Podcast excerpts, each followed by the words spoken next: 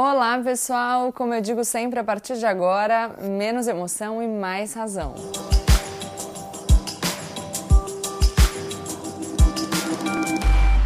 Deixa eu aproveitar para já pedir para vocês, antes da gente começar, para deixar o like, compartilhar o vídeo com seus amigos se vocês gostarem e se aproveitar para inscrever no canal, porque isso é muito importante para a gente continuar crescendo e para a gente saber se vocês estão gostando do conteúdo que a gente produz. Bom, no último vídeo que a gente publicou aqui, eu falei que vocês já deviam estar ansiosos para saber aí quais eram as minhas considerações sobre a decisão do ministro do Supremo Tribunal Federal, Alexandre de Moraes, a respeito da nomeação do Alexandre Ramagem para a direção geral da Polícia Federal. E eu disse para vocês que a gente precisava de calma, que é um assunto complexo, que a gente não tem que sair correndo para discutir os assuntos assim que eles surgem no debate. E aí isso é muito interessante porque poucas horas depois da decisão liminar do ministro Alexandre de Moraes num mandado de segurança impetrado pelo PDT, a própria presidência da República desistiu da nomeação do Alexandre Ramagem, então o mandado de segurança perdeu o objeto, deve ser indicado aí outro diretor-geral para a Polícia Federal, então o assunto vai mudar. E pode ter mudado, inclusive, quando a gente publicar esse vídeo, porque entre a gente gravar e entre a gente publicar tem um tempinho.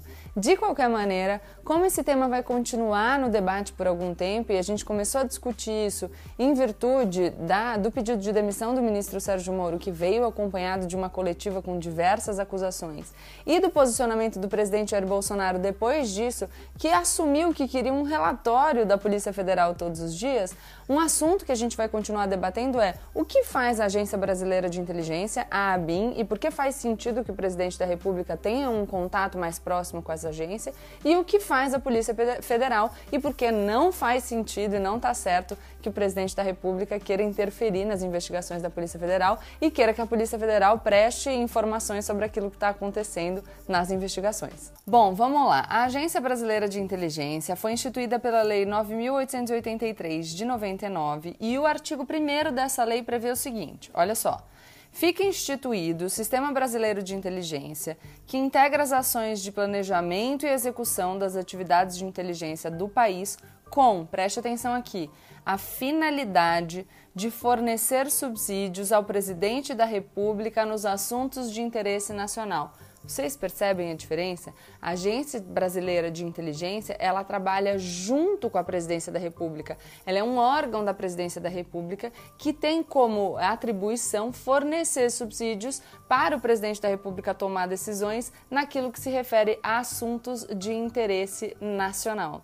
A Agência Brasileira de Inteligência, a ABIN, ela faz parte do Gabinete de Segurança Institucional, que é chefiado pelo General Heleno, que é bem próximo do presidente Jair Bolsonaro, vocês devem lembrar dele por aquela fala que vazou. Aliás, muito curioso, né? Que ele comande a segurança institucional e que tenha vazado uma fala dele sobre os congressistas serem chantagistas quando se discutia a questão do orçamento impositivo. Vocês lembram disso? Ah, e aliás, tem uma falha maravilhosa de segurança cometida pelo chefe do Gabinete de Segurança Institucional, que foi quando o general Heleno divulgou o resultado dele para o coronavírus, porque ele acabou divulgando o próprio CPF e as pessoas, os brasileiros, fazendo a piada que sempre fazem, acabaram inclusive filiando associando o general Heleno ao Partido dos Trabalhadores, por exemplo. Então, a Agência Brasileira de Inteligência, ela é responsável por fornecer alguns elementos para a Presidência da República e os ministros de Estado para que esses possam tomar decisões. Então, faz sentido que exista essa comunicação entre a Presidência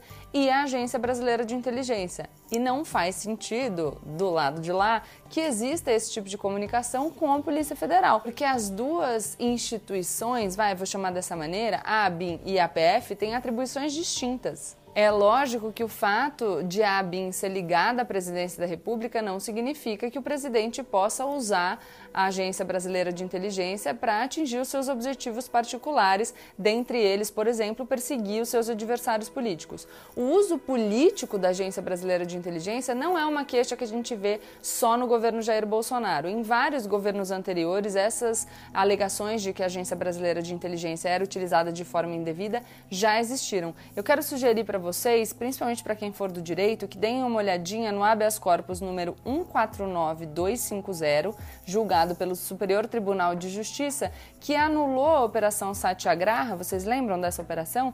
Justamente pela participação irregular dos agentes da Agência Brasileira de Inteligência na investigação é, dos fatos que deram origem ali à, à operação, enfim, a acusação contra algumas pessoas, é, notadamente o Daniel Dantas, que é o paciente desse habeas corpus. A Polícia Federal, por sua vez, ela tem atribuições distintas. Se a gente for ler o artigo 144 da Constituição Federal, a gente vai ver que lá estão escritos os órgãos responsáveis pelas atividades de segurança pública no país, dentre os quais está prevista a Polícia Federal, artigo 144, inciso 1. A Polícia Federal exerce as atribuições de Polícia Judiciária e Administrativa da União. No artigo 141, a gente vai encontrar os casos em que a Polícia. 141 da Constituição Federal, os casos em que a Polícia Federal deve atuar. Então vamos lá. A Polícia Federal ela é um órgão subordinado ao Palácio do Planalto e ao Ministério da Justiça. Isso significa, eu já falei isso em outros vídeos, que é a atribuição do presidente da República nomear o diretor-geral da Polícia Federal. E também é a atribuição da presidência da República decidir outras questões relacionadas à gestão da Polícia Federal, as questões orçamentárias, questões relativas à promoção, por exemplo. Isso não se confunde com a autonomia investigativa que tem e que deve ter a Polícia Federal. Então, uma coisa é ter autonomia e independência para investigar e outra coisa é ter autonomia orçamentária, por exemplo. E por que, que eu estou falando isso? Porque existe uma proposta de emenda à Constituição que já está lá no Congresso, que é de 2009, a proposta PEC número 412 de 2009, que pretende dar para a Polícia Federal autonomia funcional, administrativa e de elaboração de proposta orçamentária. E é muito importante a gente falar sobre isso agora, porque quando o ministro Sérgio Moro levanta a possibilidade do presidente Jair Bolsonaro interferir na condução das investigações da Polícia Federal, e ele faria isso por meio da nomeação do diretor-geral da Polícia Federal, a gente já começou a ouvir muita gente falando: a Polícia Federal tem que ter autonomia, tem que ter autonomia, tem que ter autonomia. Sim, deve ter autonomia para investigar. Mas será que a gente deve começar a levantar a bandeira dessa PEC 412 de 2009, que pretende garantir a autonomia da Polícia Federal em outras esferas e não só na questão da investigação? Eu vou ler duas manifestações para vocês. Uma do Ministério Público de 2015, que por meio de uma nota técnica disse o seguinte, que essa proposta de emenda à Constituição é, significaria uma mudança garantindo poderes exacerbados a um braço armado do Estado, com previsíveis consequências nefastas ao próprio Estado democrático de direito e aos direitos fundamentais dos cidadãos. Então vocês veem aqui que o Ministério Público está falando que não concorda com isso que a Polícia Federal quer por meio dessa proposta de emenda à Constituição. Nem dentre os advogados e os juristas, enfim, colocar aqui de forma mais ampla, essa proposta de emenda à Constituição é um consenso. Por isso que eu falo para vocês que é importante a gente ter calma para discutir os assuntos. Porque às vezes, no calor do momento, a gente é levado a defender uma posição que não necessariamente é a nossa, porque a gente ainda não teve tempo para refletir sobre o assunto. Vou ler aqui para vocês a manifestação também do Lênio Streck, que é um jurista muito conceituado no Brasil e que diz o seguinte: não tem como funcionar um sistema de investigação com polícia e Ministério Público autônomos ao mesmo tempo. Este é um país das autonomias. Nesse ritmo, logo outras instituições quererão autonomia. Em filosofia se diz se tudo é, nada é. Ou, se todos são autônomos, já ninguém será. Governos de nada valerão. O eleito estará submetido a um poder autárquico representado pela estrutura estatal autônoma. Cuidado, pois. Por isso é que eu falo sempre para vocês que a gente precisa tomar bastante cuidado com a complexidade dos assuntos. Então, o que eu quero fazer aqui vocês pensarem é que, embora a gente tenha um consenso formado no sentido de que as investigações da Polícia Federal devem ser independentes e não devem sofrer pressões indevidas vindas do Poder Executivo, essa discussão que fala de autonomia, principalmente se a gente está falando de uma autonomia alargada, que é o objeto dessa PEC 412 de 2009, a gente tem aí uma discussão muito mais complexa que não tem consenso e que muita gente discute com posições discordantes. Chegamos então à decisão do ministro Alexandre de Moraes que suspendeu a nomeação do Alexandre Ramagem. Eu estou falando Ramagem, eu não sei se é Ramagem, mas enfim, eu inventei aqui a pronúncia do já foi anulada a nomeação dele pela presidência da República. Então, da pessoa que tinha sido indicada para dirigir aí ser o diretor-geral da nossa Polícia Federal. O ministro Alexandre de Moraes proferiu uma decisão liminar num mandado de segurança impetrado por um partido político que pedia a anulação da nomeação, a suspensão dessa nomeação, porque estariam feridos os princípios administrativos da moralidade e da impessoalidade. Basicamente, o que eles estão falando é o seguinte: olha, tudo bem que é prerrogativa do presidente nomear o diretor-geral da Polícia Federal, mas como todo ato administrativo, ele deve se submeter aos princípios de direito administrativo. E isso não está acontecendo, porque ele tá, esse ato administrativo tem desvio de finalidade, porque ele está nomeando o diretor-geral para atingir um fim que é contrário aos objetivos de um Estado de Direito e, portanto, vai contra contra o interesse público, né? Contraria o Estado de Direito por contrariar o interesse público, que deve ser o objetivo último de todos os atos administrativos. O que, que, é importante da gente lembrar quando a gente está discutindo isso? E eu acho que é uma discussão que deve ser posta.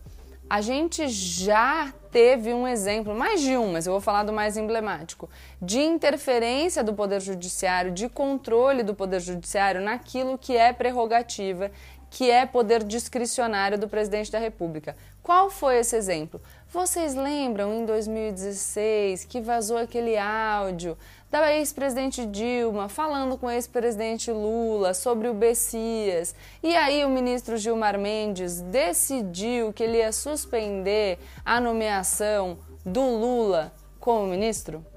Pois é, esse é o caso. Eu estou falando aqui que os casos sejam exatamente iguais. Se a gente olhar só sob a perspectiva jurídica, então de aplicação do direito e essa questão de reconhecer a prerrogativa do presidente da República, mas fazer uma análise sob a observância dos princípios da moralidade, da impessoalidade, da observância do interesse público, eles são casos muito parecidos. Agora, na prática, como a gente sabe, e ficou muito mais explícito depois que vieram à tona aquelas mensagens e as acusações é, do Intercept em relação à conduta do ex-ministro Sérgio Sérgio Moro e ex-juiz da Lava Jato Sérgio Moro, a gente tem questões relacionadas ao fato de que aquele áudio é, foi captado depois da finalização das investigações, foi vazado pelo então juiz Sérgio Moro e depois a gente teve aí vindo à tona informações de que as informações que serviram de fundamento para a decisão do ministro Gilmar Mendes na época tinham sido informações é, parciais, picotadas. Não foi o todo que foi para o Supremo Tribunal Federal, mas uma parte daquilo, o que ensejou, inclusive, que o próprio ministro Gilmar Mendes dissesse que se ele tivesse sabido de todas essas informações na época, talvez ele não tivesse decidido no mesmo sentido. Então, o que, eu insisto quando a gente analisa essa questão? Que a gente tem que tomar cuidado para não fazer juízos muito precipitados quando a situação se coloca. Eu vi muita gente que no passado criticou a decisão do ministro Gilmar Mendes, dessa vez apoiar a decisão do ministro Alexandre de Moraes, sem fazer aí as distinções necessárias para que pudesse criticar uma decisão e apoiar outra. E eu vi o inverso também. Eu vi muita gente que apoiou a decisão do ministro Gilmar Mendes no passado, hoje criticar a decisão, hoje eu falo atualmente, criticar a decisão do ministro Alexandre de Moraes. Então a gente só precisa olhar para as coisas com cuidado, entender exatamente qual é o objeto da controvérsia, é, conseguir é, perceber que algumas análises demandam da gente um conhecimento mais técnico, porque se a gente não fizer isso, a gente corre o risco de fortalecer demais, por exemplo, o Poder Judiciário e depois se ver vítima disso no futuro.